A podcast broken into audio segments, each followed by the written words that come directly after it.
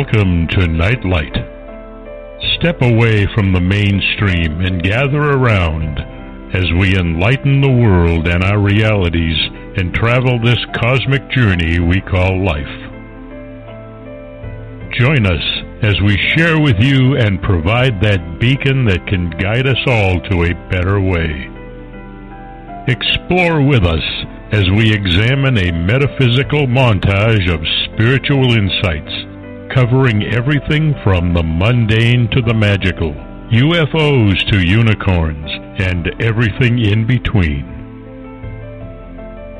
This is a time of awakening, of sharing and evolving, of spreading our wings and soaring on the cosmic breath of creation.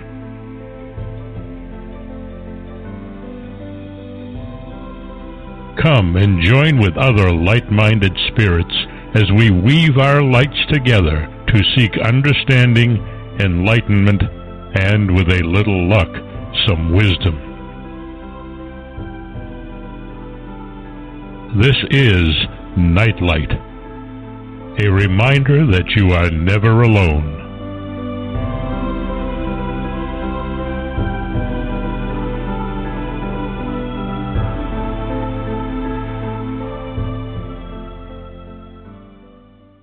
Welcome to Nightlight, everybody. Glad to have you here. Have to thank first Ken Quiet Hawk for that great intro. He is one of the few remaining real, authentic native storytellers around, and he and his wife have an amazing website called nativestorytellers.com. Check it out because he has amazing material and to be schooled by by the ancients is, is always a pleasure and it's very exciting to have it happen. So Mark has terrific guests on tonight. I am so looking forward to both of his guests. He manages to pull in the most eclectic and fascinating people around and never ceases to amaze me the way he weaves people together and gets such a great fit to educate, enlighten, and entertain us. Mark, how are you tonight? Oh, I'm doing fine. How are you? Doing well. Good. You'll have a voice yeah, for a while. yeah, the, yeah, uh, uh, that's a yeah nice uh, euphemism for saying that uh, there are a lot of times I I bring no continuity whatsoever to our sh- our shows, but uh, we still make it work. Oh yeah, I you you know somehow there's always a connecting thread, albeit a small one, but there's always that connection there that you can segue into the next person, and and it really it makes for a very diverse and um, colorful combination of people for sure. And you've got two great guests tonight. I'm looking so forward to them. Oh yeah, uh, we're uh, we're going to have fun. Just hope everyone just sits sits back and enjoys the show for the next uh, couple hours, and uh-huh. you know those listening on the archives uh, will have uh, you know, uh, a good two hours uh, you know, to listen as they drive into work. And uh, yeah, I think we also need to uh, do a couple updates. Um, I just wanted to thank Judy Johnson for including us in the AAPS newsletter that recapped their October conference. Um, uh-huh. And we hope we can help in upcoming years. Yeah, so t- thank you, Judy. And yeah, it's been a nice reciprocal uh, collabor- collaboration over the last couple of years. Uh, let's see, what else is there? You know, we have a lot of uh, guests lined up for the remainder of the year. Um, although I've been here for a short time, you know, we'll finish the year strong. Uh, but you know, keep keep checking you know, barbaradelong.com uh, for what we're going to be doing. I think was it next week there are like three shows. Uh, yeah, there are three shows next week. Yeah, uh, was Monday, Tuesday, and Wednesday. All, all three are going to be fascinating looks at uh, prehistory. You know, tonight's show is on Wednesday instead of Tuesday because of you know the elections. Um, uh, Gary Wayne is going to be with us on Thursday the 29th. So just uh, we have a lot of things going on with you know just people's holiday schedules and things like that. So uh, just you know we have good stuff lined up. Just it's going to we be do, presented. And, and, and for those who um, actually don't get the chance to hear the show when it's live, um, it is on the YouTube channel, and I something that I keep forgetting to ask people to do. Um, if you do go onto the YouTube channel, and all the shows do, they are posted on the YouTube channel the next day, sometime during the next day. Um, if you enjoy the shows, uh, click follow so that you can follow the show so that you're notified when a new one goes up because they they really they don't go up on a regular basis. They they go up when when I get them up. Um, and it helps us a lot if you follow us so that it gives us an idea that you know you like the work that we're doing. Okay. And oh, cool. if you want to check out just Mark's shows, if you go to the playlist, um, he has a playlist there of just the shows that that, that Mark has put together. So um, it it uh, no matter what you do, follow the show, please. Okay, and you know, just um, as a, as a final note, you know, uh, um,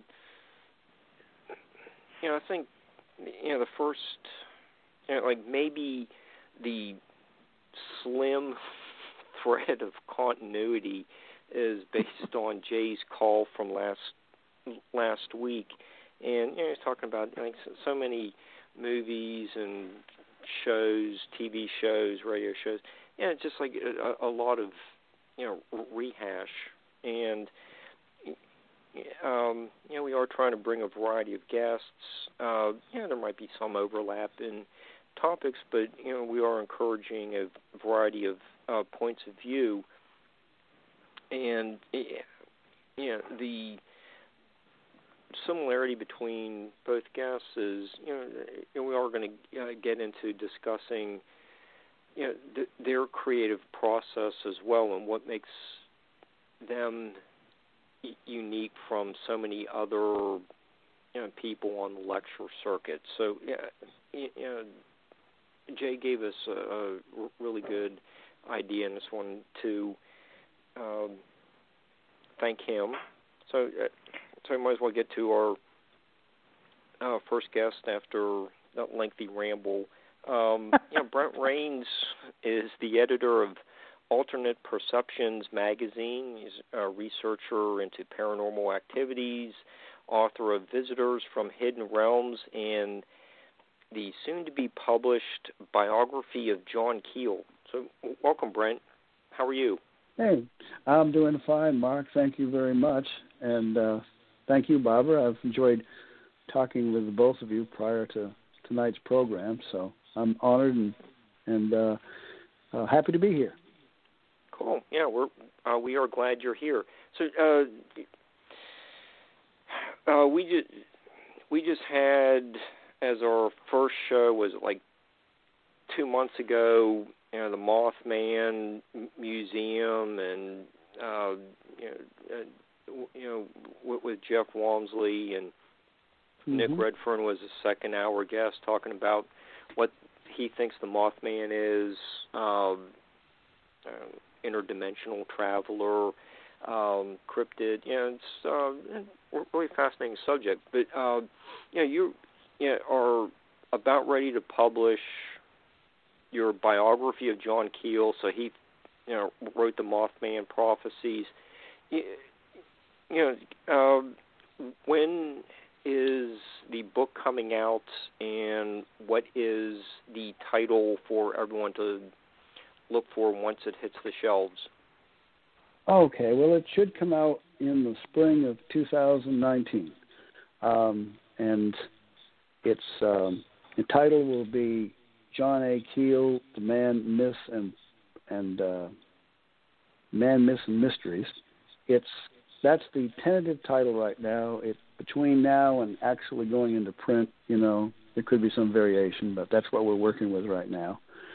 and uh, it'll be part bibliographical about you know John Keel and his early life and all the way through uh, his career, and uh, it uh, reviews you know the unique theories and investigative work, research that he did uh, during the time that he tackled the UFO phenomenon, as well as um, you know his the interest that uh, actually evolved early in his life in uh, similar areas that uh, made him really a an ideal candidate, I think, for presenting the the uh, the kind of unique and for some people in the, the UFO field kind of shook them up because it was so different from what they were used to hearing. But um, I think that uh, his alternative approach and, and ideas were and are still really uh, needed. And since you know, um, oh, I think that when his the movie version, uh, which wasn't really the same as the the book itself, but uh, by the same title, the the Mothman Prophecies came out, I think, in 2003 as a movie, and uh, it was uh, something that uh, suddenly John Keel's name came back up. Even Art Bell, it seems, wasn't wasn't aware of John Keel. He had all these guests on about UFOs and such, and, and wasn't even aware of John Keel's uh, uh, investigations and, and the, the Mothman situation. So um, we certainly, I think, need to remember remember Keel, and um, if if you don't care, I'll I'll give a little a little background on him.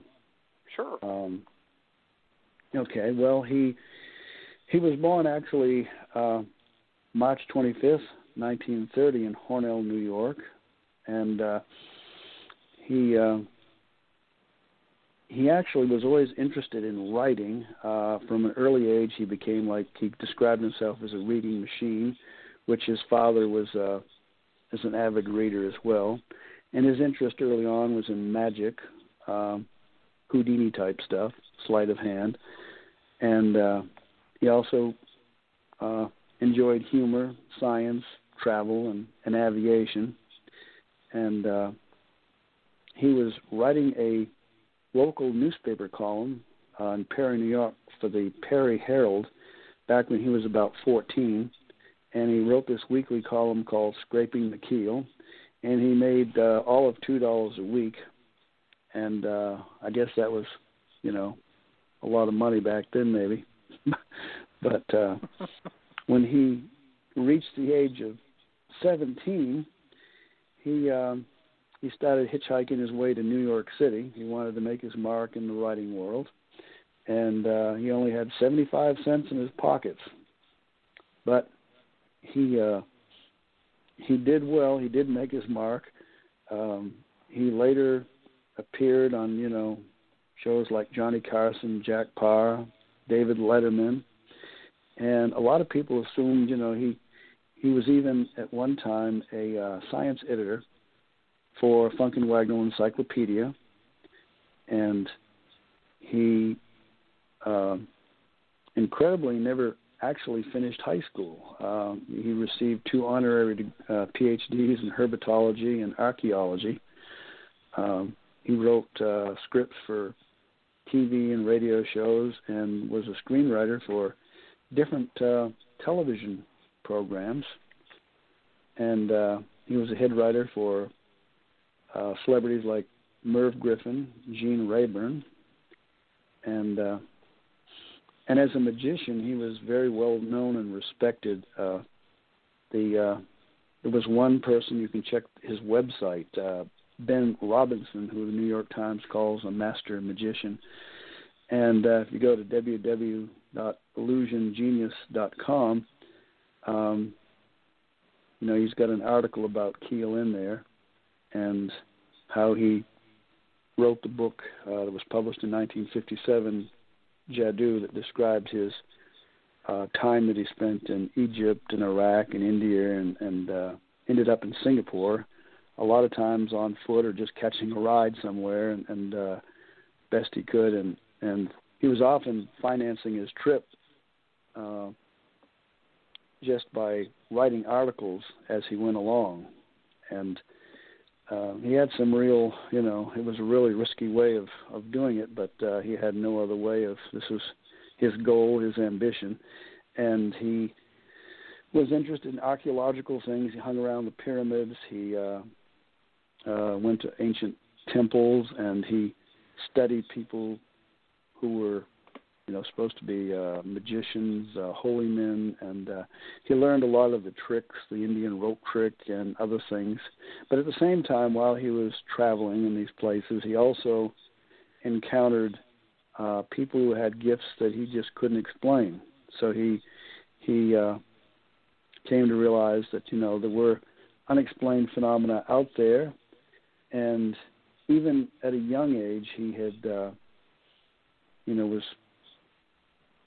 when he was a child, uh, he lived on a farm in New York where there was a poltergeist activity and there'd be rappings on the wall, and he'd rap back, try to communicate with it. Uh, and when he was 18, living in a room just off of Times Square, he said that his room became filled with this uh, unusual, indescribable light, and he was flooded with a torrent of information in his head.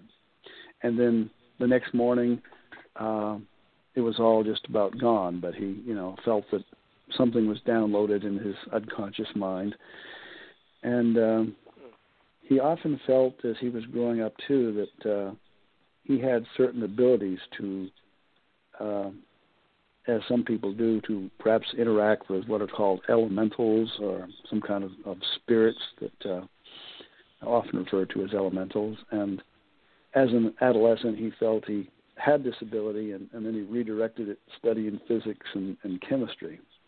So his mind was constantly active in, in, in many different areas, and uh, and uh, then he went into the the army in the 50s during the Korean War, and he ended up as a as a reporter over in Germany. He spent uh, a night doing a live broadcast from inside the Giza pyramid, and uh, also at uh, a broadcast from Frankenstein's castle in Germany. And you know, uh, just kind of an unusual guy with a lot of unusual interests who pursued um, a lot of things. A lot of us just wish we could, you know, get out there and do. are, are, are are those recordings still uh, available some of them are actually on YouTube. Uh, there is one of him uh, poking around a, a pyramid, and uh, some uh, some Egyptians who were uh, trying to catch a cobra, I believe, and uh, his uh, the love of his life at the time. A picture of her, uh, a girl from uh, Germany who, uh, you know, met with him when he was. Uh, in Egypt, and they spent some time together. But uh, before the money ran out, he was, you know, kept waiting for a check to come from a magazine editor, and things were getting kind of bleak. So he had to put her on a on a boat back to Germany before it completely run out because he didn't know what he was going to do. Um, uh, financially, it was scraping the bottom of the barrel, and uh, but you know, finally a check did come in, and he after his book was sold, they got together again over in Spain, um, and then um, they were thinking, I think, of getting married. But then he took her to New York City for about two weeks, and uh, um, she just didn't like it, New York City, and, and that was the end of it. okay. It, so terrible. It, it, I don't think he ever got married. Okay, and, and when I was at the Mothman Festival, uh, your uh, colleague Steve Ward did a you know, lecture on uh, Keel, and he he said that um, uh, Keel wrote uh, some of the episodes of Lost in Space. Did is, is, mm-hmm. is that uh, true? Yeah, I've I've uh, read. That. I think I um, uh, Doug Skinner, who was uh, Keel's friend from uh, 1990 up until his passing, had uh, posted a, a a pretty detailed biography of of uh, Keel. He was uh, not only Lost in Space, but the Monkees and uh, Get Smart. For those who remember those shows, he was a member I remember of the Screenwriters Guild. yeah, I do too.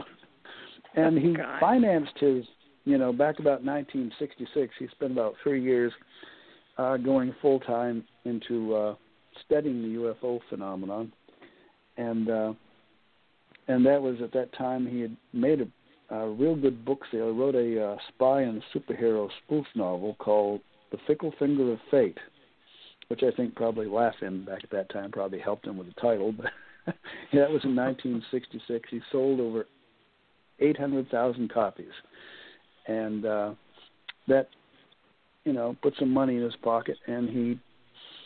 Uh, started writing magazine articles about uh, you know his investigations into UFO and paranormal phenomena. He saw a lot of interconnections that a lot of the uh, the mainstream uh, nuts and bolts crowd were rather uh, shocked at. You know, like, oh, come on, this, this can't be. You know, but uh, and but uh, it took a while, but eventually a lot of people uh, realized that uh, he was onto something, and uh,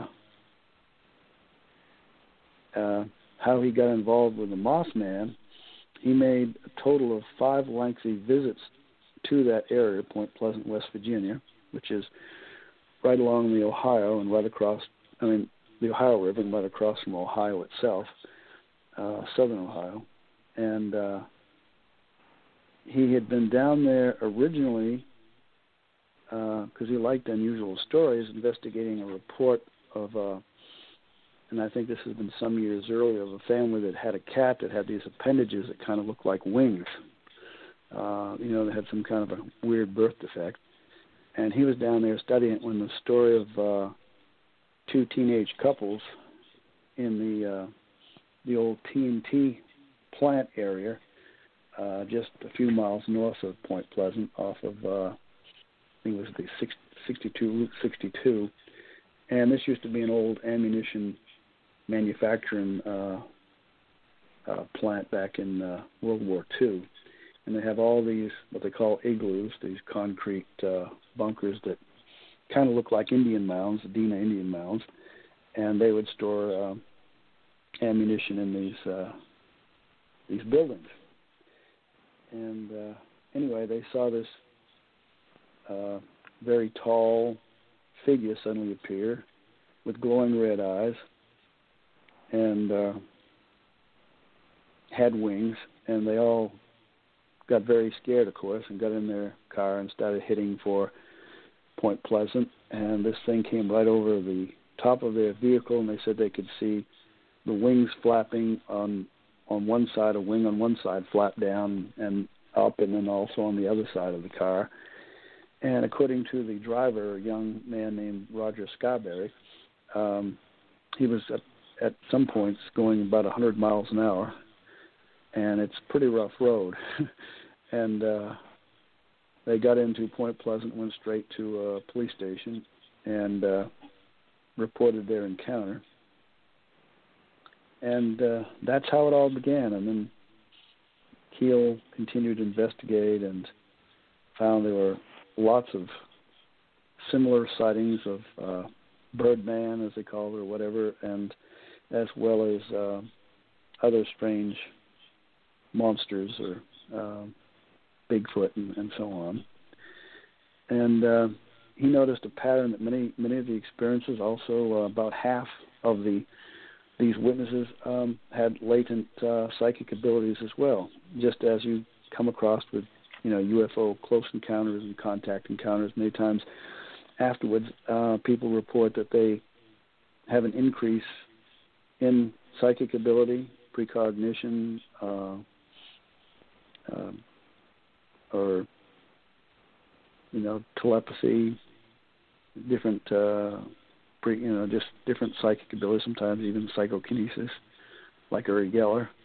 Um, Uri Geller, you know, the Israeli psychic magician, he claimed that it was an early childhood encounter he had with a uh, object and a beam of light that he was struck by, and and uh, there were a lot of psychic elements in his story that that Dr. Andrija Puharich from America went over and and studied him, and then brought him to uh, to the U.S. and England and places, and was studied in in different labs. But uh, anyway, the uh, one of the things that I, I discovered in, in, in working on this was that uh, there was one story that, that Keel had left out. Um, and was that? I was well, it's uh, it was the fact you know he was he was watching the TV set at his apartment in New York City because he felt that something major was going to happen. It was going to be a power outage. He'd been hearing about some kind of disaster along the Ohio River. People were having all these precognitive impressions. And December 15th, 1967 loomed on the horizon as being something major was going to happen. And he wasn't sure exactly what, but uh, it was that evening as he's watching television in his apartment, and he had a, uh, you know, some guests there in his his apartment, and suddenly a, a news story come on about a bridge collapsing on the Ohio River, and he realized, oh no, that's got to be the one at Point Pleasant, and he wasn't able to get through uh, right off because you know there was uh, uh, the power outage and, and uh, there was so many calls being made, and but the thing was um, that he never wrote in Mothman Prophecies because he said it would have been too anticlimactic, is what he told a friend. But um, and I found out there were others that he he told the story to, but I actually was in touch with a a guy that was there in the apartment that evening, and it seemed this this guy turned up early afternoon, and uh, they parted company nearly midnight. And uh, would say that uh, you know remember that this guy had uh, all of his friend's memories looked exactly like him.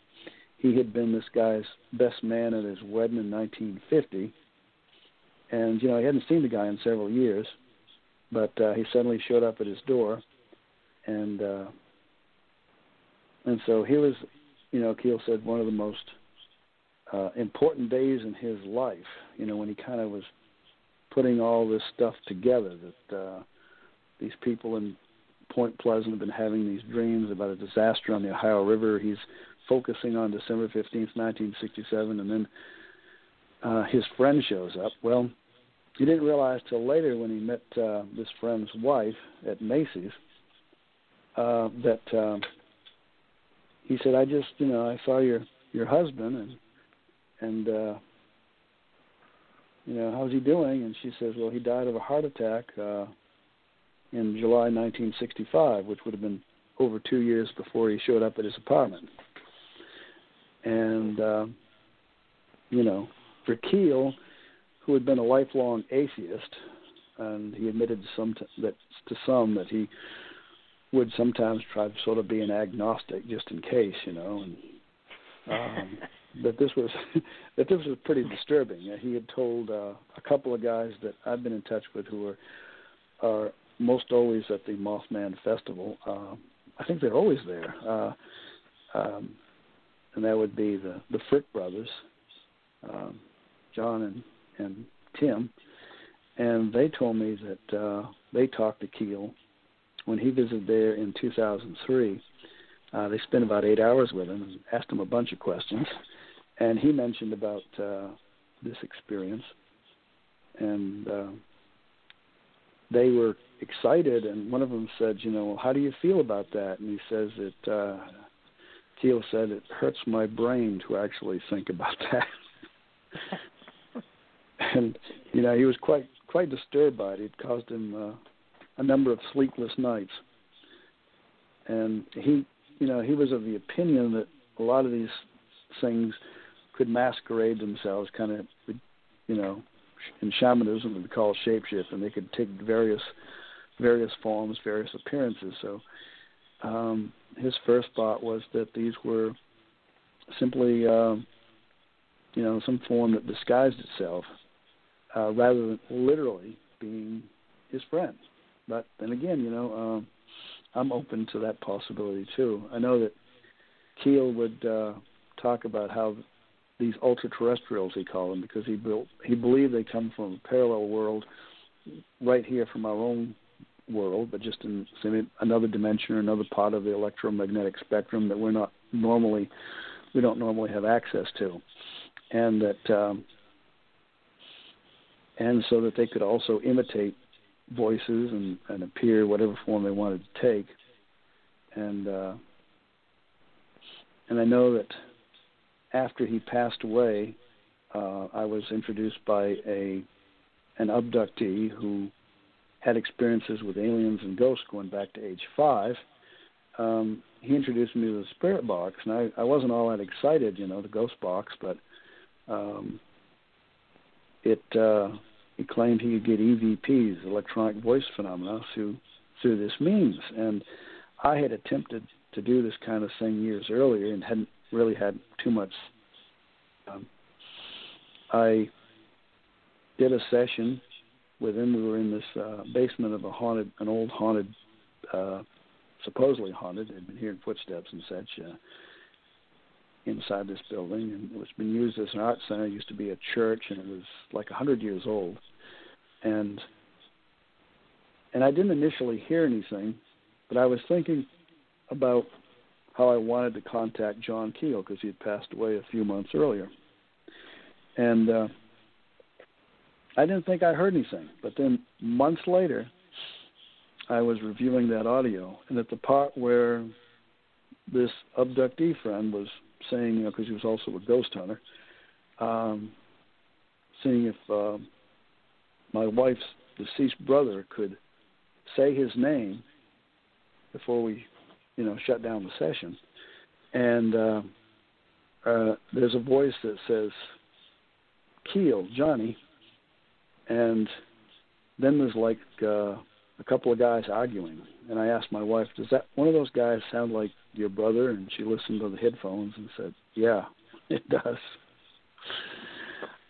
And and then on uh, on some other investigation, another investigation, we did get John Keel twice, and some some things that John Keel, you know, we expected he would have said, but the real clincher was uh, July third, um, 2010. It was exactly the one year, you know, anniversary of Keel's passing, and uh, we decided, you know, I, I I asked everybody, you know, I knew they were going to try to contact spirits. I said, "Can I go ahead and try to contact John Keel? He passed away exactly one year tonight."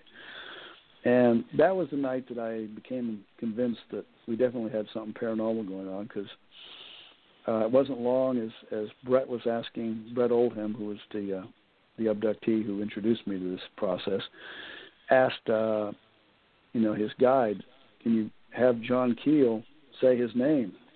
And within a second or two, this voice clearly says, and we recorded it, uh, I think on three recorders, um, John Keel.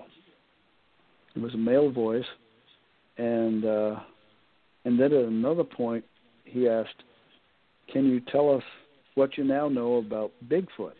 And this strong male voice comes on and says, "Smuck Bigfoot." See, and so I asked, you know, about Jadoo, which was the name of his book back in '57, where he traveled around Egypt and Indian places, and it, Jadoo meant black magic, by the way, and over there in the east. And he, uh, it uh, was a strong male voice, and uh, said, uh, "Jadoo, eh?" and I was, you know, startled, and I, I know Brett asked, "Was that? Uh, did he say it?" And Sandy Nichols, whose home we were in at the time, he's also an abductee, and he said yes. So I'm thinking, okay, strike the iron while it's hot, and uh, I said yes. Is uh, what can you tell us about Jadoo? You know, and he says into the fire, into the fire. and then he kind of fades out. Don't know what he's saying, but you can tell he's still talking. His voice, and then he comes back. Teach me outside, and you know, that was about it. But uh, I, I thought, you know, well, you're talking black magic. I'd say that's kind of into the fire. And then uh, certainly Keel, he was, uh, you know, always reading, reading, reading. He was a reading machine, as he said. But his greatest pleasure was to be learning things in the outside world, to be, you know, on some adventure somewhere like, you know, Egypt or India or Pacific Islands or someplace, you know. So I thought that kind of fit too. Can't be sure, but anyway, that night we tried. Uh, later on, we did a second session, and uh, I wanted to really nail this down, and this began our practice of something that led into other nights where we did this too, and and and, and got results. And what I'd do is uh, I would point to a, a word or write something down on a paper and or you know an index card and what word is this and uh, we had the experience of actually getting the word you know that we were pointing at and uh, so there was no doubt in my mind i've even done it here now at uh, at our own house with uh, you know the, the same equipment. Uh, it's a you know uh, call it a ghost box or a spirit box. It's uh, based on the Frank's box, but in, in our case, it's just a uh, digital AM FM radio that we leave on continuous scan, and uh, you ask questions, and we we've used different uh, ask for guides, and we get names. Uh, that would come through, and so they they appear uh, just about every time we do a session. We get these same names, and you know we'll ask who's there, and, and uh, we'll get uh, Bishop and Philip, and uh, so anyway, uh, no questions yet. no, keep going. This is great. All right. Um, anyway, I I went to Point Pleasant initially almost ten years after all this began uh, with some uh, people who were like cryptozoologists from the Cincinnati area, and uh, and I, I spoke with a Virginia Thomas while I was there, who described how on November 2nd of 1967, she had had uh, an experience with a uh,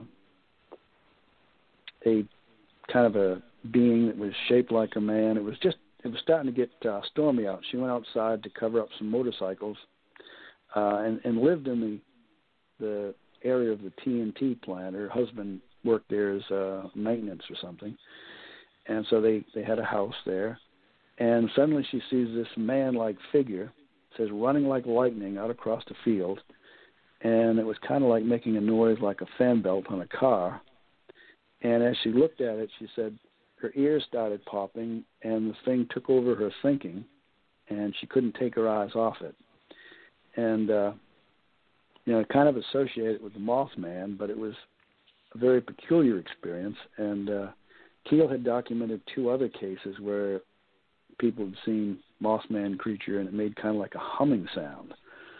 So these, uh, you know, she even came to think that maybe what she had seen was some kind of a robot. And uh, there was one guy who uh, stepped outside of his uh, out the front door one night, and out on his lawn, staring at him was one of these creatures, and he was like entranced for about 20 minutes, couldn't move. And finally, it disappeared, and he could move again, and he went inside, and and his wife's there watching TV, totally oblivious to what her husband had, you know, just experienced. Um, I got to meet the uh, uh, Linda Scarberry, who had been uh, married to uh, Roger Scarberry, who was the driver that night on November 15th, 1966, when they drove the, his 57 Chevy out of there after seeing the creature and, and being followed by it.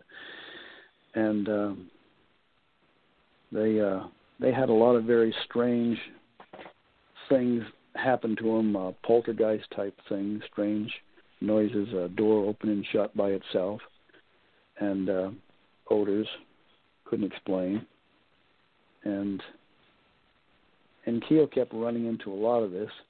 He published his initial findings um, like back in 1968, 69, and into the early 70s. In fact, there was a uh, a special issue of the Flying Saucer Review, which even Hynek uh, regarded as very, very important journal on the UFO phenomena over in London, England. And they, uh, the editors of this magazine have been going on since the 1950s, and um, it continued on into just a few years ago.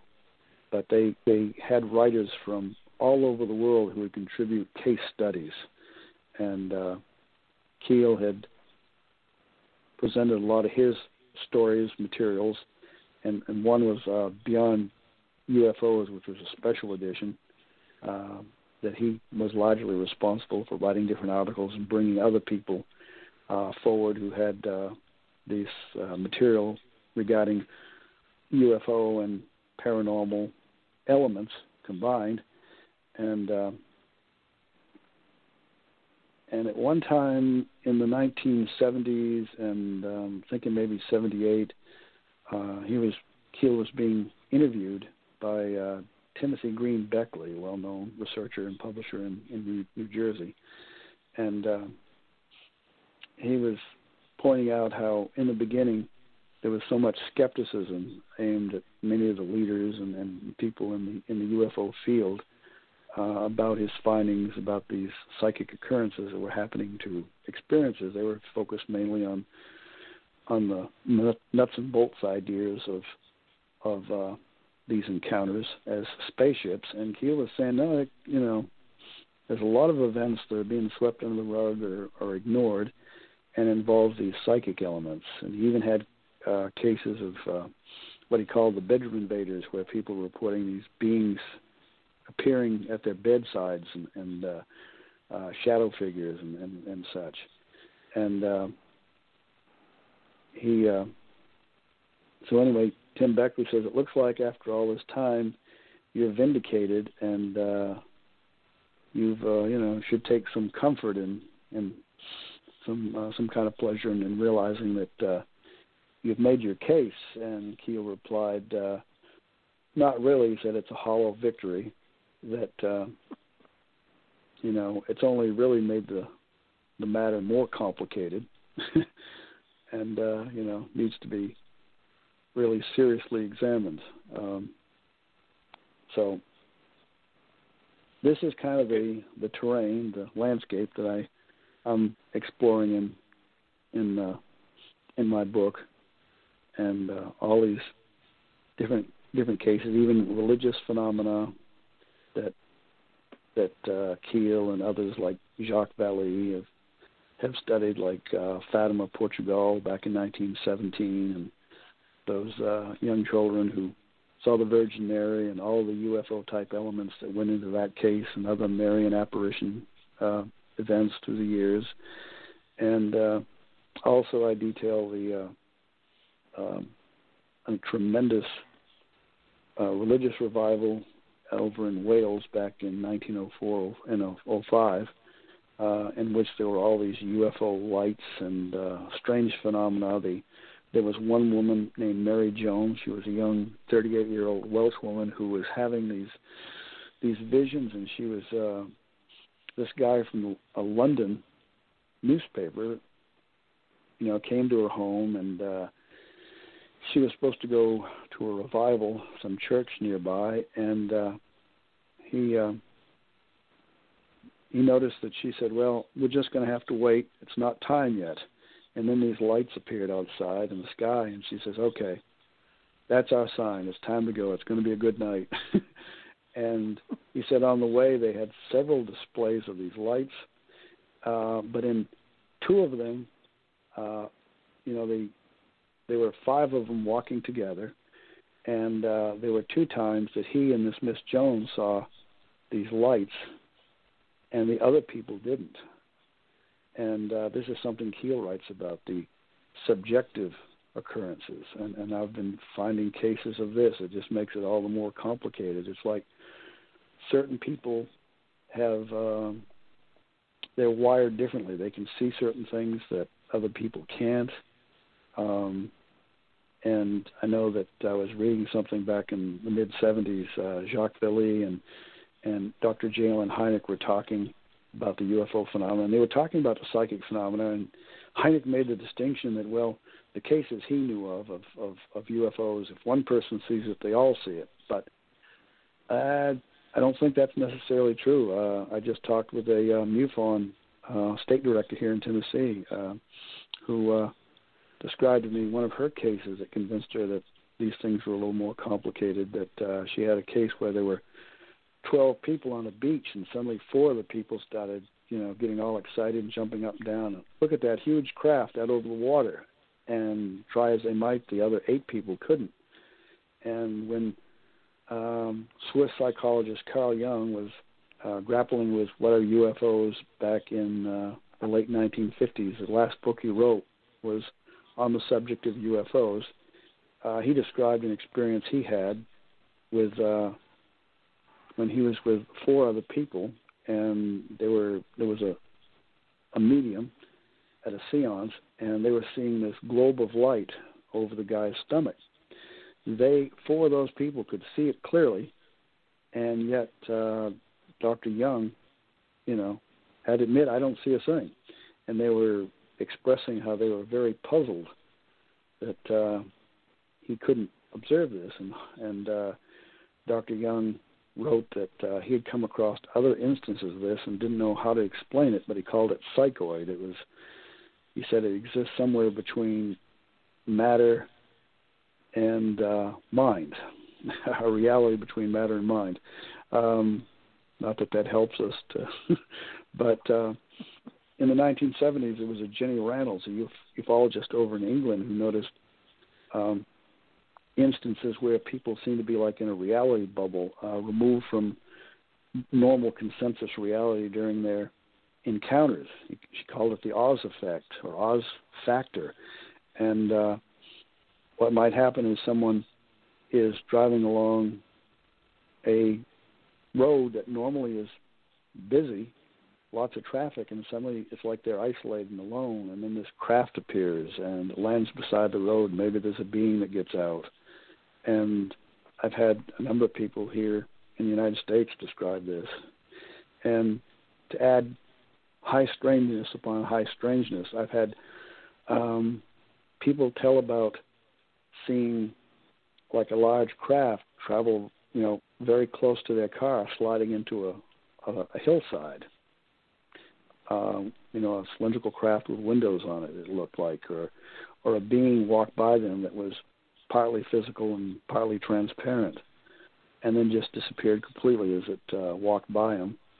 Um, and people who have uh, put their arms up in front of them when they saw a ball of light or something, and suddenly their hand disappears. you know. Um, so there's areas I think to discuss about you know, in in study on the UFO phenomenon that don't normally get mentioned. Uh, generally, the um, I know there's a lot of talk about disclosure and, and getting to the truth, but a lot of times we we censor the reports within the UFO community ourselves because well this is too strange. We're just interested in the nuts and bolts and and uh, um, a lot of times I know they they had like Bud Hopkins back in the 80s who uh, you know had written The Intruders and was about abductees and he'd have these support group meetings, and and and this comes from John Keel. He claimed that uh, he'd spoken with uh, Bud Hopkins about his work and tried to get him interested in, in things. He said if someone mentioned poltergeist within the group, he'd say we don't talk about that here. You know, they'd had a poltergeist experience, and uh, and yet if they said they had a dream about some kind of strange being, then he'd pursue that. You know. um, under regressive hypnosis, and and he said, you know, he tried to interest uh, Bud Hopkins in becoming more educated about the hypnotic process because really he he was an artist by profession and uh, had gotten interested in in uh, you know the UFO phenomenon and that there was missing time, and so he was trying to uh, and successfully having these you know hypnotic regressions, even though he was not apparently that you know really trained in in the subject. He had just uh, gotten some instructions, maybe read one book, and was off and running. It seems. So um, anyway, that is in a in a nutshell, which I just kind of cracked open there, uh, what the book uh, is about. All right. Well, uh, well Brian, we have when, like. T- oh, go, go, go ahead, Barbara. Yeah, I, I did. I did want to mention that um, I was at a UFO sighting in Michigan. I, I told you earlier in in the mm-hmm, 60s, yeah. and it, one did actually land on the campus. And what was fascinating to me was um, I was in. A, they they locked the girls in the dorm, so at 11 o'clock because you know bad things happen after 11, but not before. And um, there were whole bunches of us that didn't see it land, but did see it when they put the stadium lights came on. We saw it rise up and swoop over the dorm. I was in a large group of people. I saw it. Um, there were mm-hmm. a couple of people that saw it and were terrified and were literally had breakdowns, and there were others that didn't see it at all and it blacked out the damn sky. So how you could miss it was beyond me. But but it it I, I think it has to a degree also a level of consciousness and, and awareness and willingness to go outside the box because I I didn't feel scared. I just I, I was fascinated. I kind of wanted to you know we didn't have cameras that were that accessible at that time and by the time you reached for one it was gone but um yeah i've i've i've been in a group of people where some people saw it some people didn't some people were terrified so wow. but i'm sorry i'm so sorry you... mark i jumped on you that's all right well i, I yeah, I just wanted. to uh, you know let Brent know. Okay, we, we have like seven m- minutes left, and you know, if uh, people like you know the case studies that uh, you, know, you were just talking about, you know, they they can read more in you know the magazine you edit uh, alternate perceptions. Uh, can can you tell us a little bit about that magazine? You, sure. know, you know what's the sure. general um, idea behind it? How, how, how do you get you know uh, you know, how, how would a okay. uh, writer get their works into your magazine? Well, if they you know they have any interest in in uh, in that subject and and they have something that they'd like to investigate and write for us, uh, research, or uh, if they've had any experiences, we're always open to submissions. And uh, the length of it doesn't really matter because we've got plenty of space. Uh, we we post a new issue monthly on the first of each month, and it uh, goes into archive after that, so people can, you know, look back uh, for years and years prior and, and, and read a lot of material uh, and interviews that we've done previously.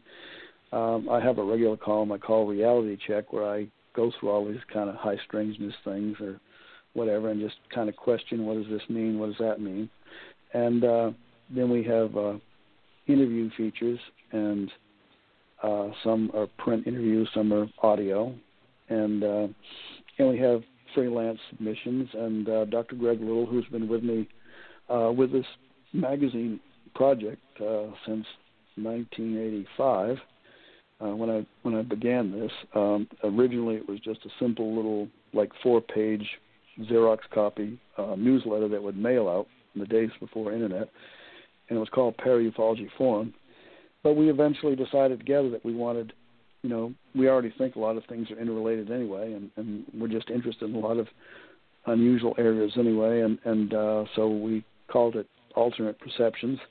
And Greg, of course, as you know, is uh, uh, very interested in in sacred sites, Indian sites, Indian mounds, uh, earthworks, uh, mm-hmm. whether Native American or other parts of the world, and he's written an encyclopedia uh, on all such sites across the U.S. So um, that's something that we're we have a mutual interest in, but he's a lot deeper into it than I I uh, I've ever been, and uh, in fact, deeper than a lot of archaeologists have ever been, I think. but uh, anyway, um, all they got to do is go to apmagazine.info or Google alternate perceptions, and uh, ta-da, there it'll be. We we actually used to have uh, a uh, print version that was up to like 56, 58 pages with color cover. It was really slick. We were uh, we were hoping to go places with it, but about 2000, uh, we realized that you know the public was getting away from the print uh, and going to digital, and so that's when we made our transition. But uh, I kind of miss the old print. Yeah, it it is nice to be able to hold a book or a magazine. Mhm. Yeah, yeah, it is. But anyway, sometimes you have to adapt with the times, and uh, certainly the digital has, you know, like Barbara and I were talking earlier, this worldwide audience that you can interact with, and so there's good and there's you know things you miss. okay, you know, uh, we're down to about three, four minutes or so. Um, let's do do a couple, uh, ho- hopefully uh, some quick answer questions. You know, there's you know just a lot of unexplained things that just happen happen uh, during during life. Uh, you know, uh, what what what is one answer you'd like to you know uh, d- discover about something like the EVP, something that's just has been unexplained well, up to this point? Well, you know, Keel uh, saw them as as, as tricksters, and uh, you know, it. Um, I, you know, sometimes it seems like there's a lot of hidden things, some things that are trickster-like. So, um, yeah, it would be kind of kind of neat, you know, when you have an interaction with some sort of apparent interactive intelligence. Um, you go into it with, uh, you know, try to be open, curious, questioning, and uh, you do your best. You know, like we always ask for protection, say a little prayer or something uh, as a group before we do one of these sessions, and then we try to close it off afterwards, and so nobody gets followed home or anything. Um, but you know, the, the bottom line is you have to be careful with any of this because you don't really know exactly uh, what or who you're you're dealing with. You know, you have they give you identities, um, but uh, is it really you know what is it? You know, there's there's no way to remove the uh, um, the mask, I guess, to really clearly see and discern who and what you're you're dealing with in these situations. Um, we've had no really negative experiences ourselves, but I know there are people who have had some pretty pretty chilling, frightening uh, events that they've described. So um, it's just trying to discern who and what exactly is is going on that would be what I'd like to be able to to do. Okay. Uh, uh, do you? And I'll go. Go ahead. Well, I just was saying I I don't know how that was how that'll be accomplished, but it's just something you know. It's all part of the quest that we, uh, the journey that we're all on, trying to figure all this stuff out. Okay. Uh, do Do you have any uh, upcoming appearances or you know, well, I'm, I'm, uh, uh, I'm, where did people listen to your podcasts and? and... Well, yeah, we uh, we do. Um, right now, the current issue, the November issue of Alternate Perceptions, we have four interviews, and one of them I've just initiated that I'm, I'm real proud of. That uh, it's a panel discussion, uh, a panel group that comes on with me, of five other people with with uh, different backgrounds, academic backgrounds in psychotherapy, biology, neuroscience, and uh, um, you know paranormal and, and psychology. And we get guests. We just had a guest, uh, Anthony Peake, uh, a researcher and, and, an author over in England, who's uh, delved deeply into the processes of the human consciousness and studied near-death experiences and uh, precognition, deja vu, and and uh, all sorts of interesting areas. and uh, he's writing a book. Uh, I think it'll be his tenth uh, on non-human encounters. So I'm I'm looking forward to finding that. And I'm uh, he's invited me to be on his uh, Consciousness Hour podcast on April 14th of next year. So I hope to get into the Keel book at that time. Okay. Well, you uh, keep us posted about when it's uh, uh, coming out, and we'll have you come back on in, in the spring. It's uh, just about time to bring on our uh, second guest. Um, oh, I know, I know. Time has flown by for me. it, yeah, it seemed like a bit, like 20 minutes, but yeah, uh, uh, you know, Brian, we'll we'll uh, keep talking. People can find you at uh, apmagazine.info. And All right. you know, I just want, I just want to th- thank you for uh, being our exciting guest for today, and uh, best of luck cool. with the uh, Keel biography, and uh, we'll talk about it uh, when it comes out. All right, Mark, I appreciate it. Barbara, uh, thank you for having me as your guest. It's been an honor, and I've enjoyed it. And Good. we'll be in Hey. touch. Yep. All right. You both take care. All right, you too. Thank you, Brent. All right. Thank you. Bye bye. Okay. Uh, all right, and okay, as uh, we get into the second hour, uh, let's just say, you know, the whole show is dedicated to Jay for making some suggestions about being innovative. Uh, since our guest is a musician, I just kind of feel like Casey Kasem doing a long distance dedication, but it's it, uh, you know, more more so than sounding like Shaggy, but uh, you know, uh, you know, one of our uh, fans thinks I uh, sound like a little boy, but we'll say that for another show. Uh, Jen, Yes. Jen, Jen Jenn Clark is our guest. Uh, maybe you remember her from her band Too Smooth. Uh, Jen is a singer songwriter musician who has a song on YouTube entitled So Through, and through is spelled T H R O U G H, and is uh, nearing completing her next CD. Uh, and she's also the unofficial proofreader for Nightlight's blurbs. So, w- welcome, Jen. How are you? Thank you. I'm good. How are you guys? Good. Oh, we're doing fine. So, it, Good.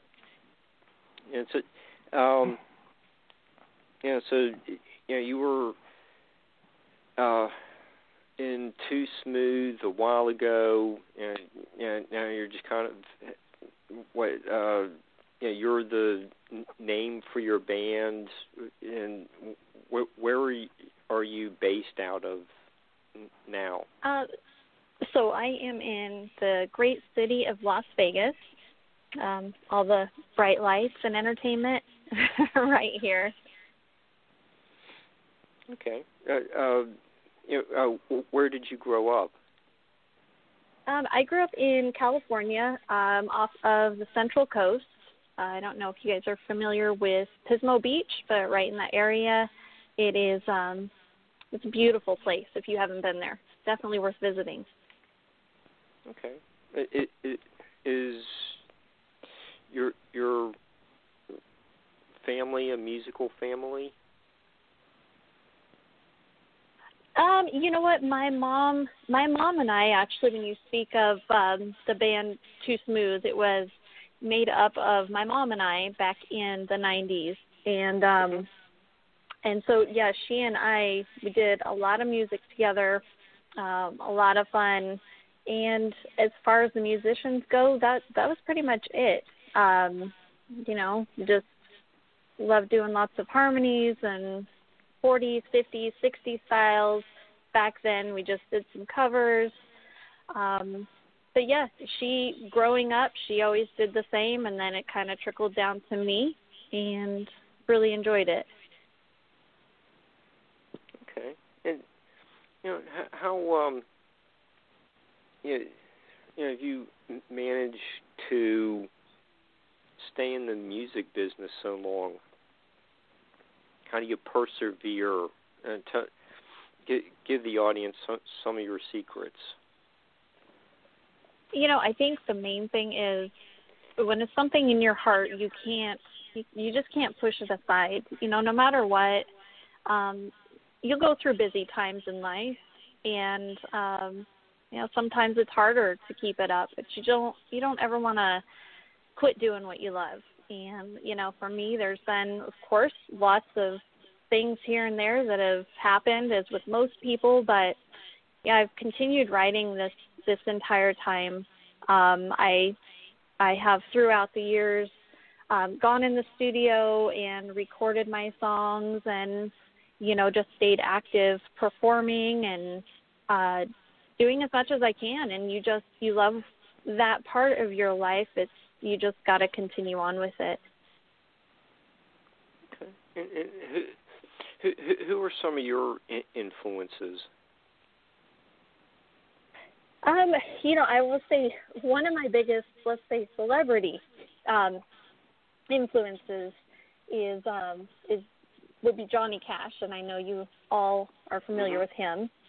Um, you know, just his ability to create music through his hard times so that he could relate to others and you know and help them not feel so alone in their worst times. You know that is to me very inspiring. Um you know never afraid of of what someone else would say. Just go out there and do what you need to do to help others. There uh, if you know, you've seen the uh, uh what was the movie um, about Johnny Cash? Walk the Line. Yeah, well, you know what? Uh, you know, really, that movie did give what um, what the impression of you know he he he, he was a missionary mm-hmm. apostolistic, you know, so, so, something uh, you know along those lines. You know, it's um, inspired. Um, you know, he's a very honest um, person. Well, Definitely. You know, um, you know, sounds like a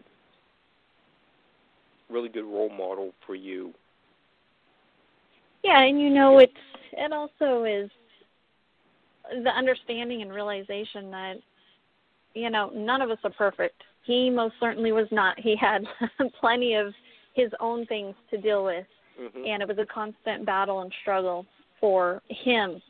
You know, and a lot of people feel that way, and so it's um, you know I really try to do music not only that'll help people in their times of hurting or maybe inspire them to you know what?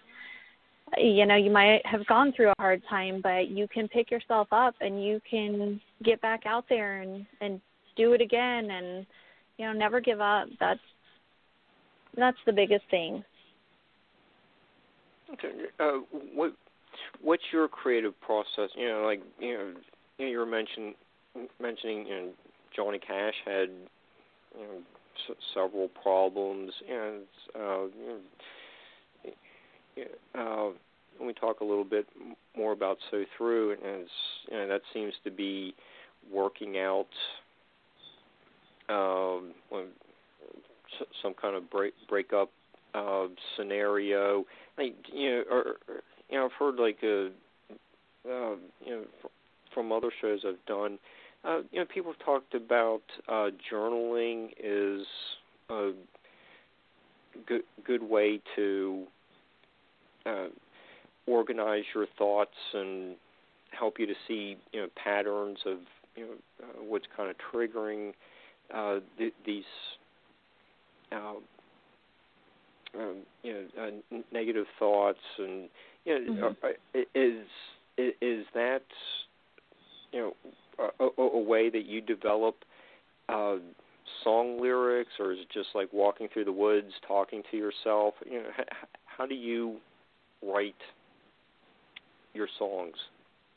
You know, it is it's it is very healing as far as you know you're you're speaking about journaling um for me and i think some of the the best writers that are out there are the ones that write through things that they experience because you feel it. It comes from the heart you know it's it's something that they have dealt with personally and that's what makes it more relatable. Uh you know for me it just depends on really the time whatever whatever I'm going through at that time in my life. Um, sometimes it's more of the love songs, and sometimes it's you know more of maybe the sadness or the heartbreak. Um, that you might experience. Um, for me, it's you know sometimes I've been woken up in the middle of the night and I can hear the melody and I can and the words just start flowing. I've gotten up and got a a piece of paper and just started writing down the lyrics and it's really amazing how it comes. Um, I know everybody is different that writes music. For me, that's usually what it is. I could be driving and all of a sudden, you know, it it pops in my head. I could be taking a walk. Uh, I could be talking to someone. It just um, really no rhyme or reason at that moment. It just kind of comes in. And the worst times for me are when I'm sitting down and really trying to think of something. it doesn't usually come that way. So I can't force mm-hmm. it. It's uh it's whenever it comes. That's that's pretty much how it works for me and it's definitely depending on what I'm going through. Okay. Did you know did did you write with your mom as well? You know, um, we did start to to write uh, together, and we, like I had mentioned, we had done a lot of covers, and so we were really working on getting down our harmonies together. We were a great team. It was it was so much fun, um, and so we had started writing a couple of songs together, and um, one of them I had completed um, later on, years, a few years later after that. And um, you know, actually, it has a very 60s feel to it. Um, but uh, yeah, so we we had done a lot of that together, not not as much writing, and then I just continued on the writing process as I as I grew in the music. Uh, it's, you just find it's easier for you personally to just write on your own. I think so. Um, in the very beginning, of course, it's all new, and so you really don't know. But yeah, as you mm-hmm. um, really grow in yourself, you start understanding more and um, experiencing more, and and yeah, it it definitely uh, seems to work a little bit better for me as far as that goes. Okay. Uh, um, when you know, uh, when you are uh, you know recording, um, you know, I'm sure you know you have all kinds of stuff go- going on in, the studio, and you know they do you know uh, ha- have a great you know f- finished product, but um, you know, what about all, all the like software that's available where you could almost get the same uh, finished product just you know playing in front of your you know being hooked up to your computer right yeah there's there's so much more now there's so much more available than um really even 10 years ago um, especially since the 90s when I first started uh, recording. Um, you know, we still had cassette tapes back then. CDs were new. Uh, so now it's it's actually pretty amazing because you can have your computer and there are programs. Um, one of them being GarageBand. Um, you have specific programs at your fingertips, and you know you can you can start out something fairly decent to get you going and um you know if that's all you have to work with it's not a bad start it's definitely worth trying okay and yeah do do you find that you know I've heard you know uh I think a couple friends have what burn their own CDs. I, do do you uh, think it's almost a, the, the same quality as um, what what can be done at you know, like the Abbey Road studio? You know, um, I think that you can get a good foundation with that.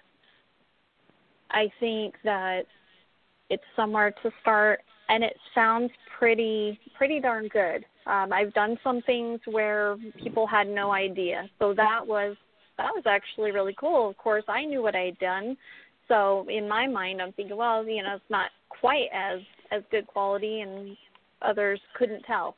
So I have to say, it's actually pretty good. There are lots of lots of good options, um, and a good a good microphone as well. If you can get a good a decent microphone you can even plug that into your computer. So there's there really are lots of options for someone who's you know trying to get a good idea of where they want to go with it and um, sharing it with others and you know a lot of people you might have a songwriter um, doing one portion of this and sending it to somebody in a whole other state um, collaborating with them and you've got decent quality and and you can share back and forth and it's it's just amazing how far we've come with technology and the abil- ability to make things easier for us.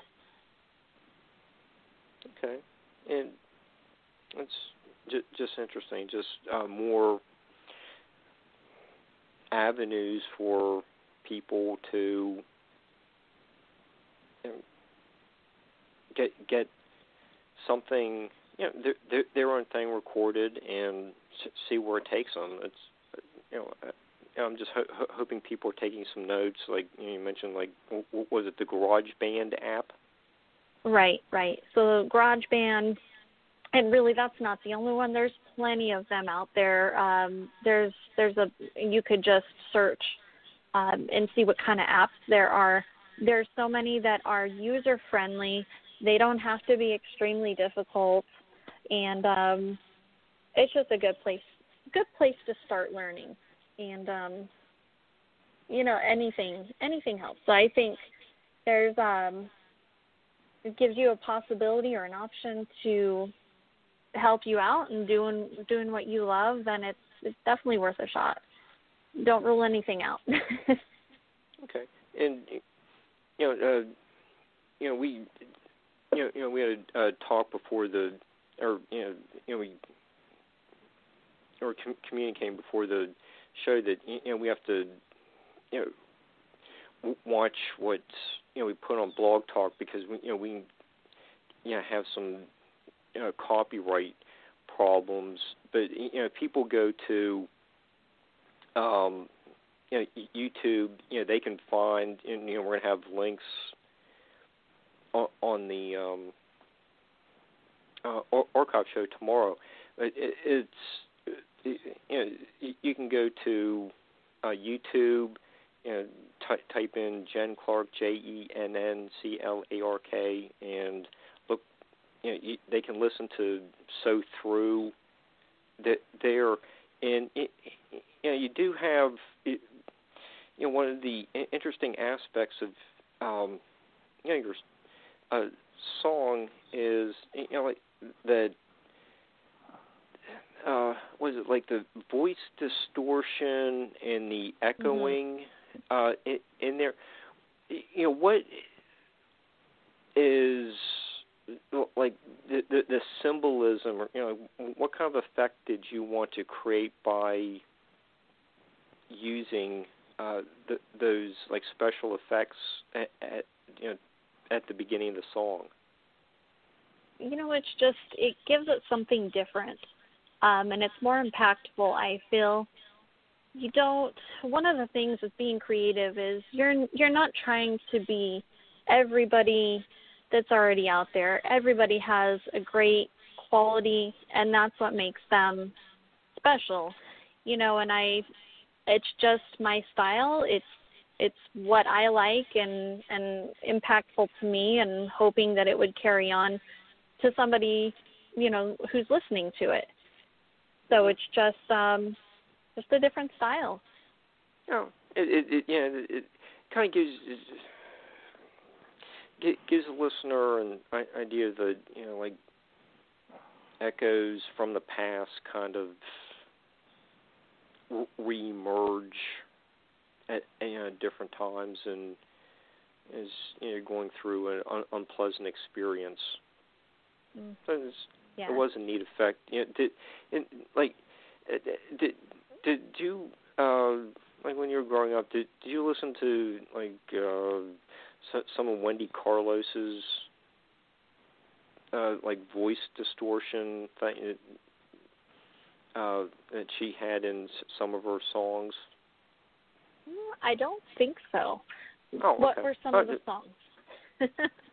oh, I just I, I just wondered if uh you know, she, she just had uh any influence on um she seemed to be you know, kind of like a pioneer now. Just it, it, it was a neat effect.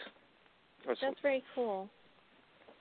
Yeah, no, but uh, now I'm gonna look it up and see so that I can see this connection here. yeah, it's you, know, you find it in a lot of uh, the, the uh, songs uh, she did on the uh, for the Clockwork Orange soundtrack. Okay. You're dating yourself, Mark. Oh, it's but it's a timeless movie. I, no, it's just. I, it, it, it is. You're absolutely right. but it, uh, how uh, close are you to being done with the CD? I am. I am over halfway, um, getting closer and closer each day.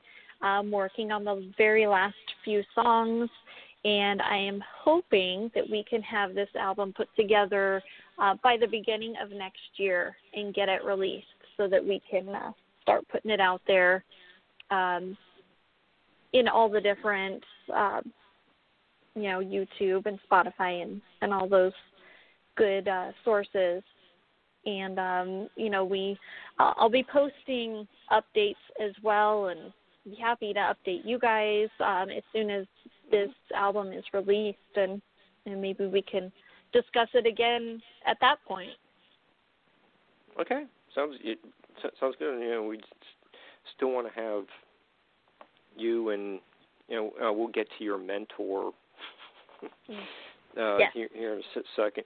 But um, are are you planning on touring after? Uh, I I yes yes that's that's the hopes of um, once this is released. It's one step at a time, and that's of course my focus as of right now is getting everything prepared so that I have the ability to tour with it and uh, and then perform these these songs that I've got.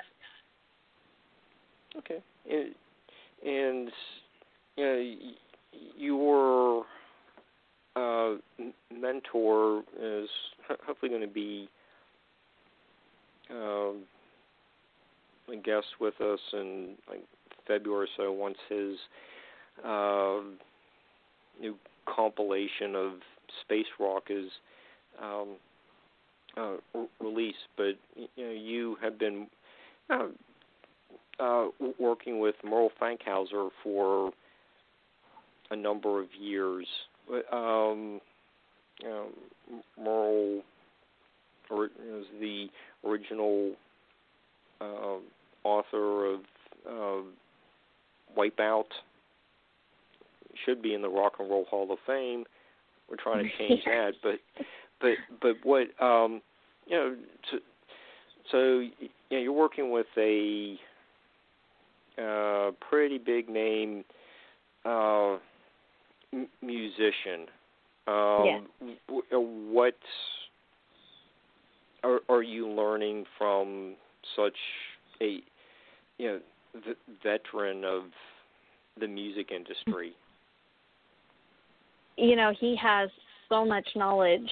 Um, he's been a great mentor. I I met Merrell when I was 14. Um, of course, living Central Coast. That's uh, that's where I met him, and he, you know, he's such a great, great guy. He's very super talented. Just you're around him for a few minutes, and it's amazing how much you just want to soak it all in. he's got so much talent, and he's got so much knowledge and experience, and it's it's amazing. Um, but you know, he's he really gave me that experience to understand. Um, you know, he he produced um, my first CD, which was my mom and I at the time, um, and we were able to get uh, signed back then. We got that that uh, album released with D Town Records, so that was that was a great great time. And um, you know, each step of the way, he's always been there. I've had plenty of questions over the years, just needing a little bit of advice here and there, and it's it really is it's key to have somebody uh, mentoring you, no matter what the situation is, just to have somebody there to bounce off ideas and someone that you truly can trust. And he's been that for me every step of the way. And so, you know, he's helping me out with this this new album of mine. And one of the really neat things is, um, back in the 90s, I had sang one of his songs um, that he wrote, one of his originals um, with my mom, and it's called "Love Is All There Is." And we are actually going to be, um, I'm going to be putting that on this album of mine um, coming up. So I'm really excited about that. It's it's fun. It's full circle for me. Cool. Okay, so um, you know, Merrell, it, you know, has all kinds of different, you know, like Delta blues and you know, is what uh, bar- Barrel Ride is, um, uh, you know, a little harder rock uh, song, and and the new uh, Signals from Malibu is you know, like psychedelic rock. You know, it's like he he covers about every genre and is pretty much yeah the uh, very innovative uh and, and he, he he always he always makes them work. Um i just i i enjoy his, his cds as well. So uh, yeah. it, but you know besides that you know he he's very knowledgeable about uh you know the music industry. Like what uh you know uh, other aspects of uh you know the business has, has he taught you? Like and, you know and, yeah. there's like the you know contracts um you know that he he got burned on you know really mm-hmm. taken advantage of when he was younger. And you know uh when he's been on you know some other shows with me, you know he's uh, you know you know really made it imperative to you know just discuss you know just don't lose c- control of you know what you've written. It's yours. It's, so right. you know, uh, what are some other things that he's discussed with you about the business? uh, yeah, legalities for sure. He's very contract smart, um, and so there's been times where I've needed him to, you know, give me some advice, um, looking over some things for me, and you know, it's what's neat about him is he just takes the time to really thoroughly explain it. Um, contracts are hard for anybody to read, and uh, mm-hmm. so especially, you know, you're not used to going through this all the time. He has so many years, and unfortunately, like you mentioned, he's been through some some rough roads as well. And um, regarding music business, and just uh, you know, you you want to make sure to protect yourself, protect your rights, um, know what you're doing, and and he has been um, excellent at at helping me and continuing to help me, you know, to make sure that you know you you take the time to write these things. These are your your babies, if you will, and you want to make sure that uh, you hang on to them. Yeah, I have a question for you. I, I noticed that you you've mentioned that that uh, you're involved with the Christian rock songs, and and of course, I think that's the, the way Christian rock has come up in the last couple of decades is phenomenal. It's about time that they they put spirituality into the church, into the into the music in the yeah. church, because certainly what's what's been there has been Rock of Ages just doesn't cut it anymore. Um, do you do you feel that, that that there is a certain amount of spiritual inspiration into some of the music that you that you're recording and that you're writing? Uh, you know, for me, it's it's every bit of the inspiration for me. Um, you know, you'll you'll listen to some of these and go, okay, this is this is pop rock, and you may not understand maybe the inspiration at the time based on those particular lyrics but whatever i was going through it's it's a way to say you know what? Let's let's take so through. It's you may at some point be knocked down enough but you've got to find the strength the faith and the courage to get back up and say, okay, you know, you need to know when enough is enough, and you've got to be strong and have faith and and know when it's time. So for me, it's always um, that's always how it is. I'm actually working on um, recording some of my Christian rock songs that I've written. So I am really, really excited about that part of it. And um, so on this album, I might have a mixture of your, you know, your pop rock songs mixed in with some Christian rock songs as well. So I think that it's a little bit different. Um, some people might, you know, might be a little surprised or maybe not. I don't know, but that's I'm, I'm definitely excited about it. well, I mean, you grew up singing the 40s, 50s, 60s music, mm. which, which of course I can relate to. I can't actually relate to a lot of the music that's out there today, but but I have found I I write um, not music, but I write sometimes poetry and I do write, and I I find that lots of times it's almost like a personal form of therapy, a way of of yeah. working y- your way through something with um, a gift or a talent, whichever. Well, it's both that that enables you to verbalize, express, understand, diagnose, and embrace all at the same time. Correct. Wish I had written that down. That was good. Um, I know you have to play it back later. yeah, yeah. I'm go, you have, have to go to your yeah. go, go to your own, own archives to figure out what you just said. right. Yeah. No, that was good. Your new I quote. was. I channeled that.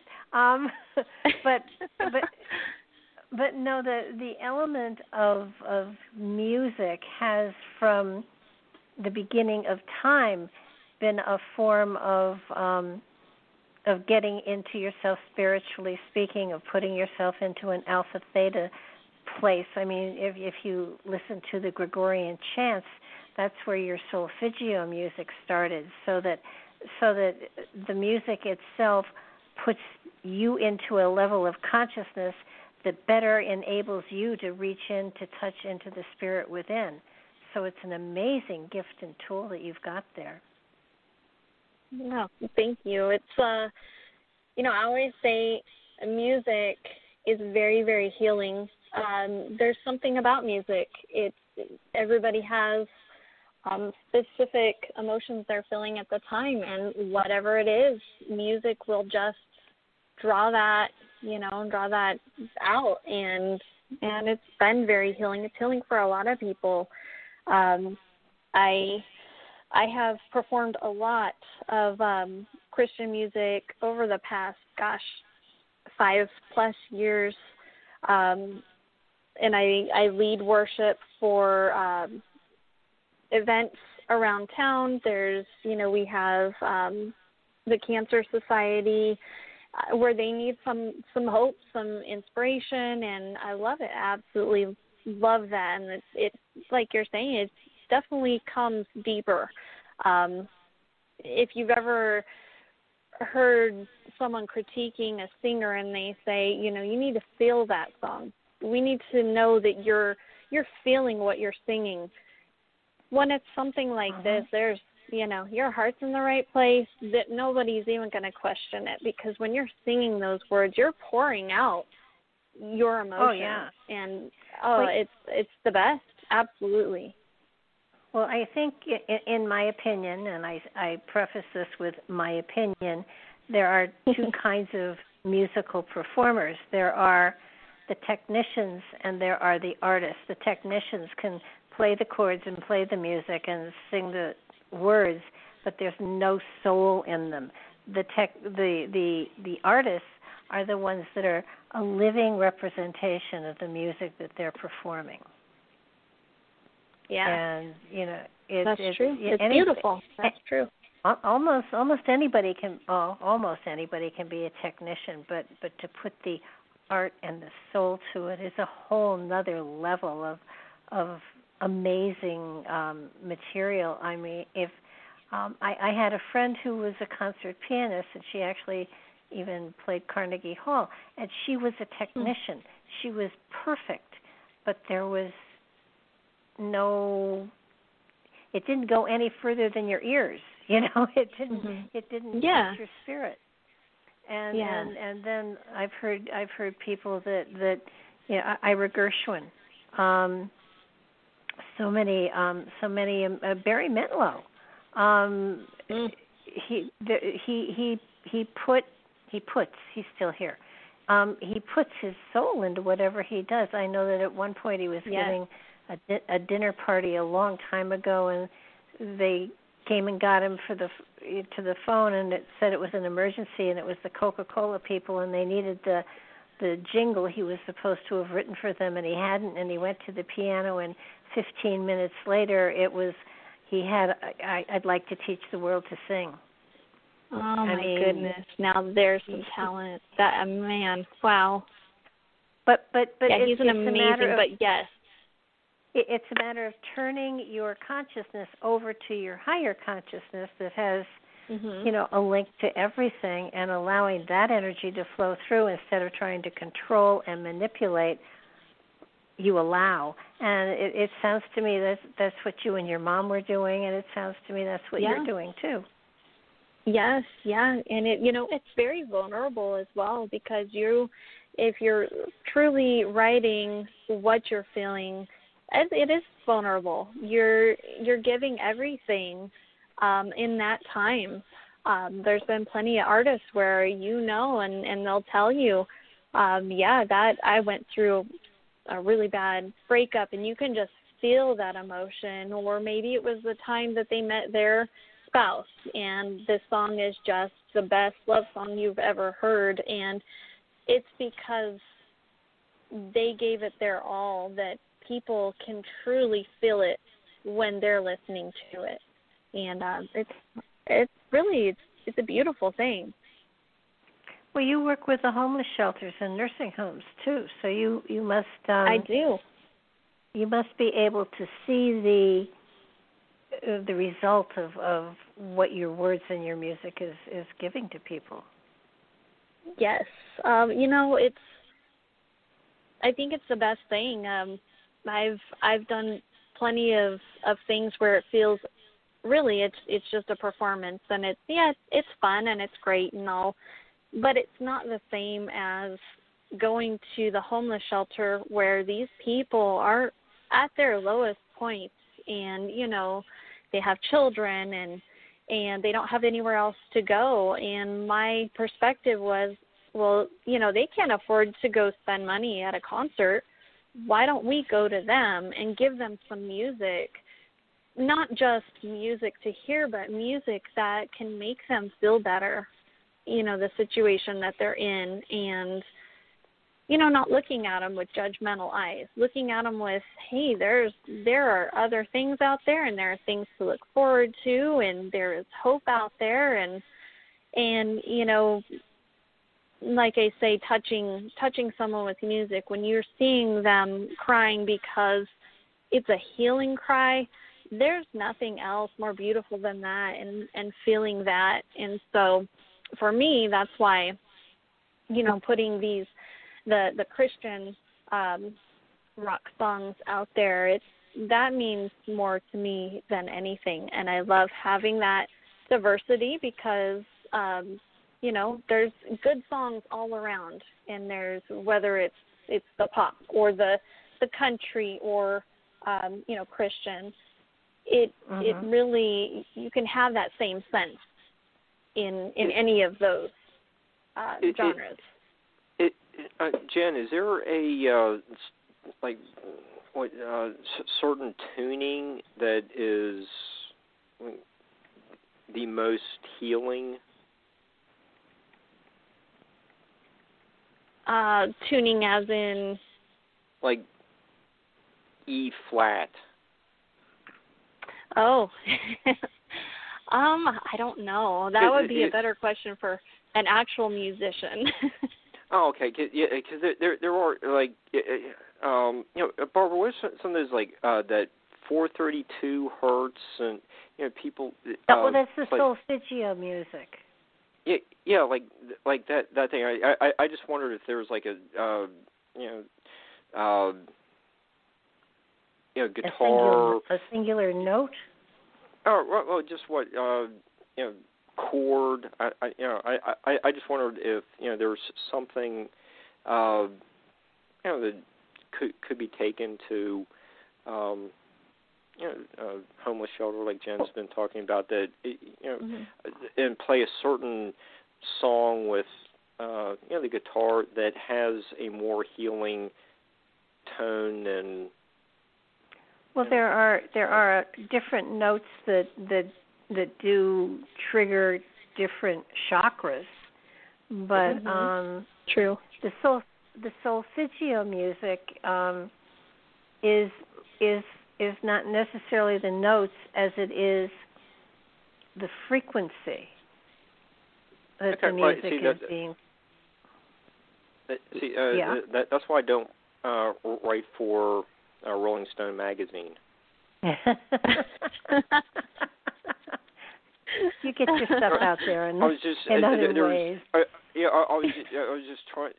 Uh, yeah, uh, you know, Bori, you, you know, that that that was kind of like the question I was asking, and just I just didn't know uh, music uh, terminology well enough to ask the question properly. You know what what I've noticed is, um, especially things like well, of course, nursing homes, but things even in the the homeless shelters, it's music more or less um, that is identifiable uh, and they could have been written 200 years ago. Those are the songs that have the most effect. And they're, you know, different chords, different notes that are played that'll trigger certain um, emotions and feels, absolutely. But, um, you know, a lot of the hymns are, uh, everybody knows them. So you hear something like Amazing Grace, and and that is bound to touch someone maybe they you know went to church when they were little and and that brings back family memories or maybe their grandparents took them or you know uh, these people in the nursing homes you know they they were kids when they grew up and and heard those songs. And so it's it's really important to be in tune and aware of where you're going um so that you know choice, uh, choosing choosing the uh, the correct song is very important.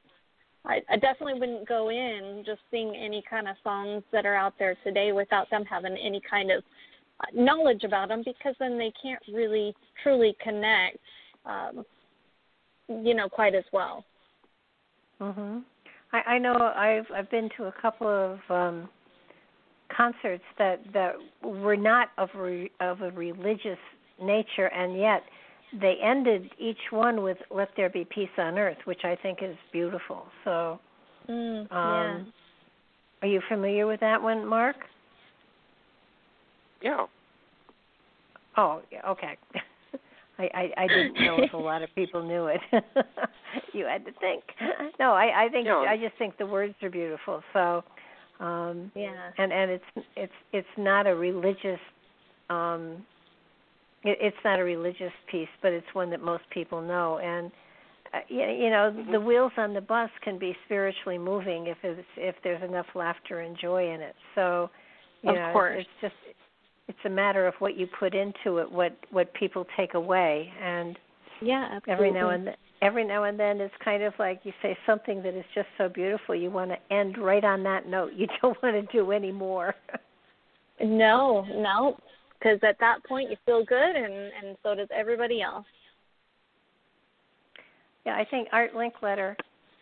This goes back a long time, but he used to have a show and and he would go out into the audience and and this was in the 40s in the 30s and 40s and and one of the things he did was say to the people in the audience um you know where would you be where would you rather be right now than you than you are right now and you know people would give all sorts of different answers. And one one evening um he he uh, uh I think it was a a man that stood up and and he said and and sir where would you like to be tonight if you could be any place else on earth? And the man said Hitler's funeral. And Linkletter looked in the camera and said and we will never ask that question again. And Oh, it was my just goodness. so it was so perfect an answer there was no way it would ever be topped it was just so per and they never did and, oh, and Wow. you know you everybody has moments like that when everything just Yeah. falls into place and and magic happens and and you can't anticipate it you never know when it's going to happen but when it does those are moments that you never ever forget Yes, absolutely. It they are the most unexplainable moments. Um, like you said, not anticipated and uh and you walk away with a different feeling than you've ever had. It's it's it's I think in many ways when those moments hit, it's because something resonated inside the artist performing that Mhm. changed their life forever and therefore their gift, their talent, their their ability to share has you know, there's been a major shift and change and they're moving in new directions, though probably with the same you know in the same venue, but but there's just another level of understanding there that that is just amazing. Yeah, it's very true. And it's funny because a lot of times, you know, you um you go out and you go and do do what you love and you think, well, you know, um I'm hoping it's going to impact others and you have the best hope. and then who gets most impacted is yourself. you know, wow. Okay, I didn't expect that, but it's uh it's pretty awesome. Yeah, uh, Absolutely. Jenn, Jenn, Jenn um, hopefully some of the younger listeners in the audience have gotten some pointers and will get motivated to uh, go on, you know, you know, continue moving ahead with, uh, you know, you know, practicing and moving towards forming their own bands after listening to the show tonight. Um, you know, what about uh, you know so, some of the um, you know o- older uh, listeners we have who you know, ha- you know just haven't picked up uh, you know their guitar or played the piano for a number of reasons for you know the last five ten years. You know w- w- what do you have to say to those uh, listeners who you know just kind of you know they, they've looked at the guitar case collecting dust and how, how do you get back into the swing of things?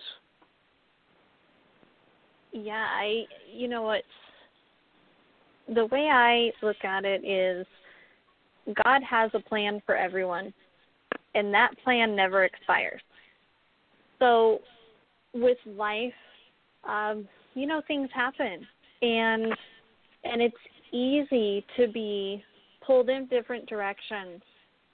But if you know if that's your desire, and you know because your your heart is always tugging back at you to hey you see that over there? You see that guitar sitting over there? You see that uh keyboard over there? Set of drums just sitting there collecting dust um or a microphone just waiting to be you know have that that vocal connection again it is so important not to let that go. That you know that's that's why we're here. Um we have so many things. It's it's so worth to start it again because it doesn't matter. Age has no limitation and there it's never too late to start again and hopefully if there's if there is somebody listening thinking you know what i i had my chance i let it go that's not the case you can start it back up and it's amazing if you don't limit yourself what you can do. Yeah, good good observation. Don't don't limit yourself. No, don't limit yourself and don't don't ever give up.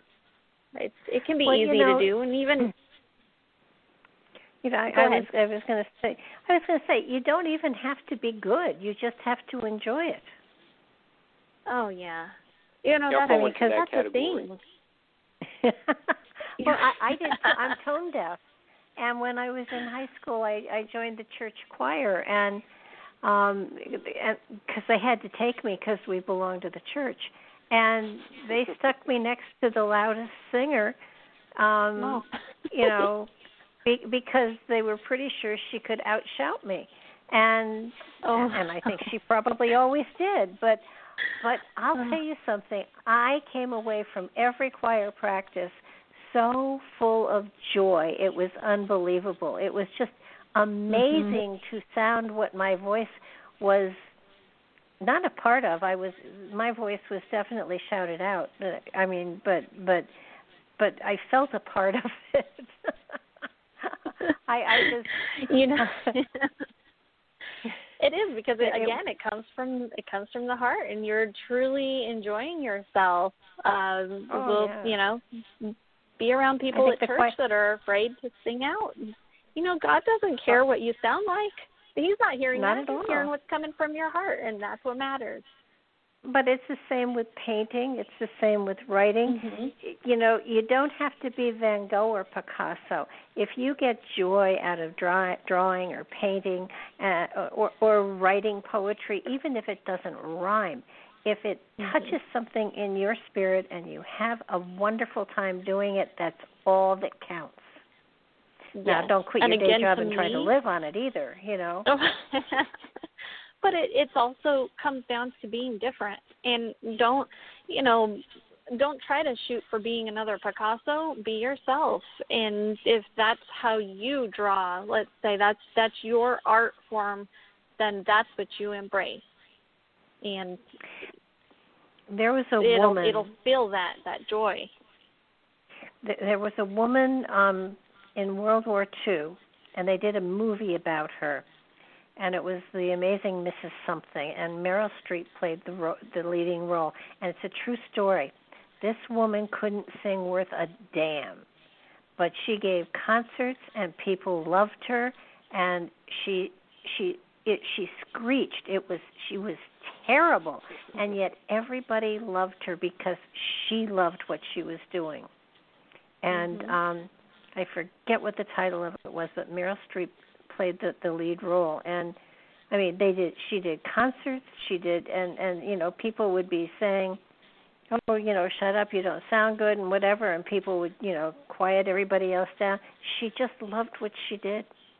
And people Yeah, loved her because she loved what she did. So you know That's That's- purity of it. that's not not going to happen to everybody i might add but but it's a great example of Man, and it and it is your- a little bit tough these days, isn't it?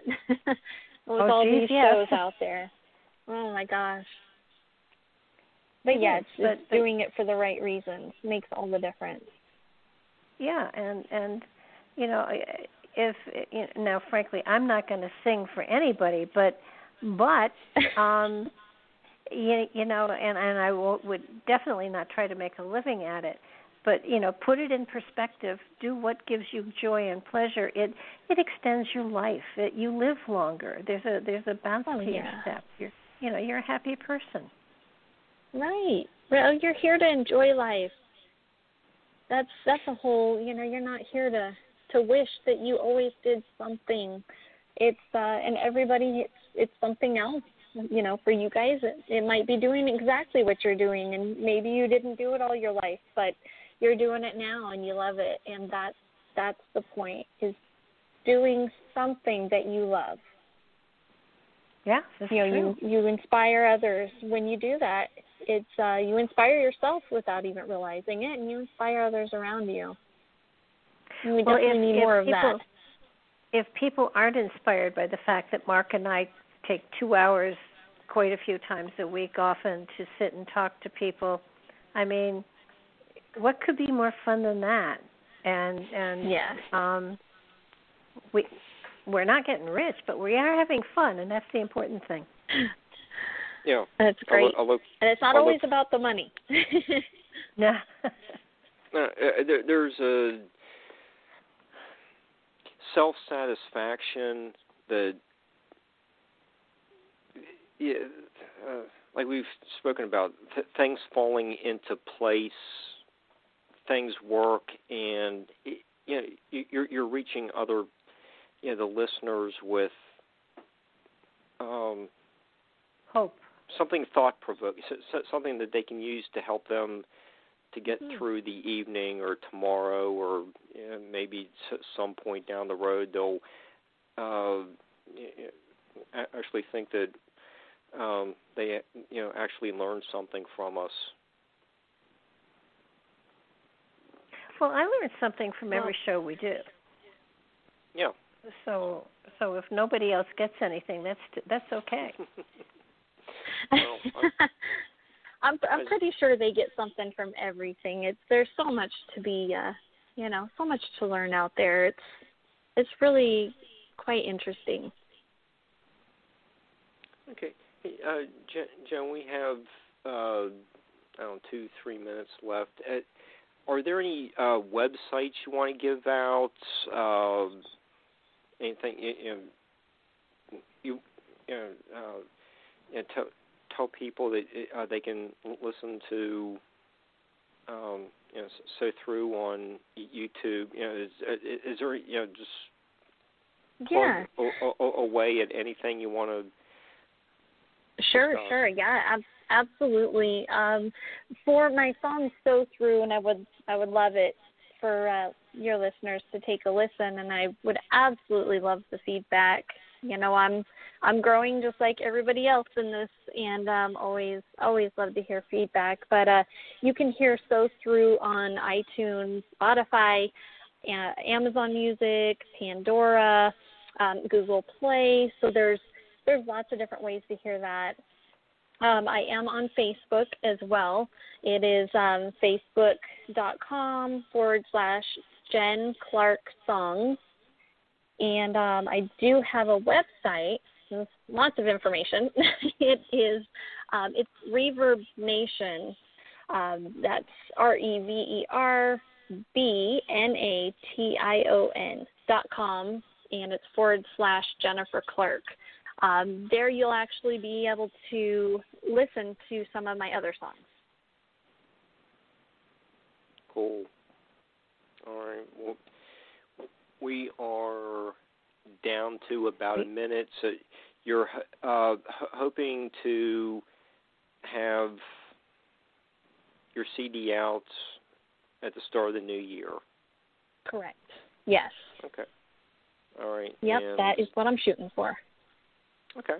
And you know, uh, we want to wish you best of luck with that. Uh, hope, I mean, come come back and tell us what it's like uh, being at the Tiki Lounge during a filming. Oh, Yeah. I, I have to do that at some, at some point. We'll Oh yes, about that. absolutely. We've got to say goodnight, Mark. Okay. Uh, uh, um, Good night. guys. Good, good, good, good night, Barbara, and good night, Jenn. Th- thank you for the great show, and we will be in touch. Thank Absolutely. you guys. I appreciate Good night it. now. Good night.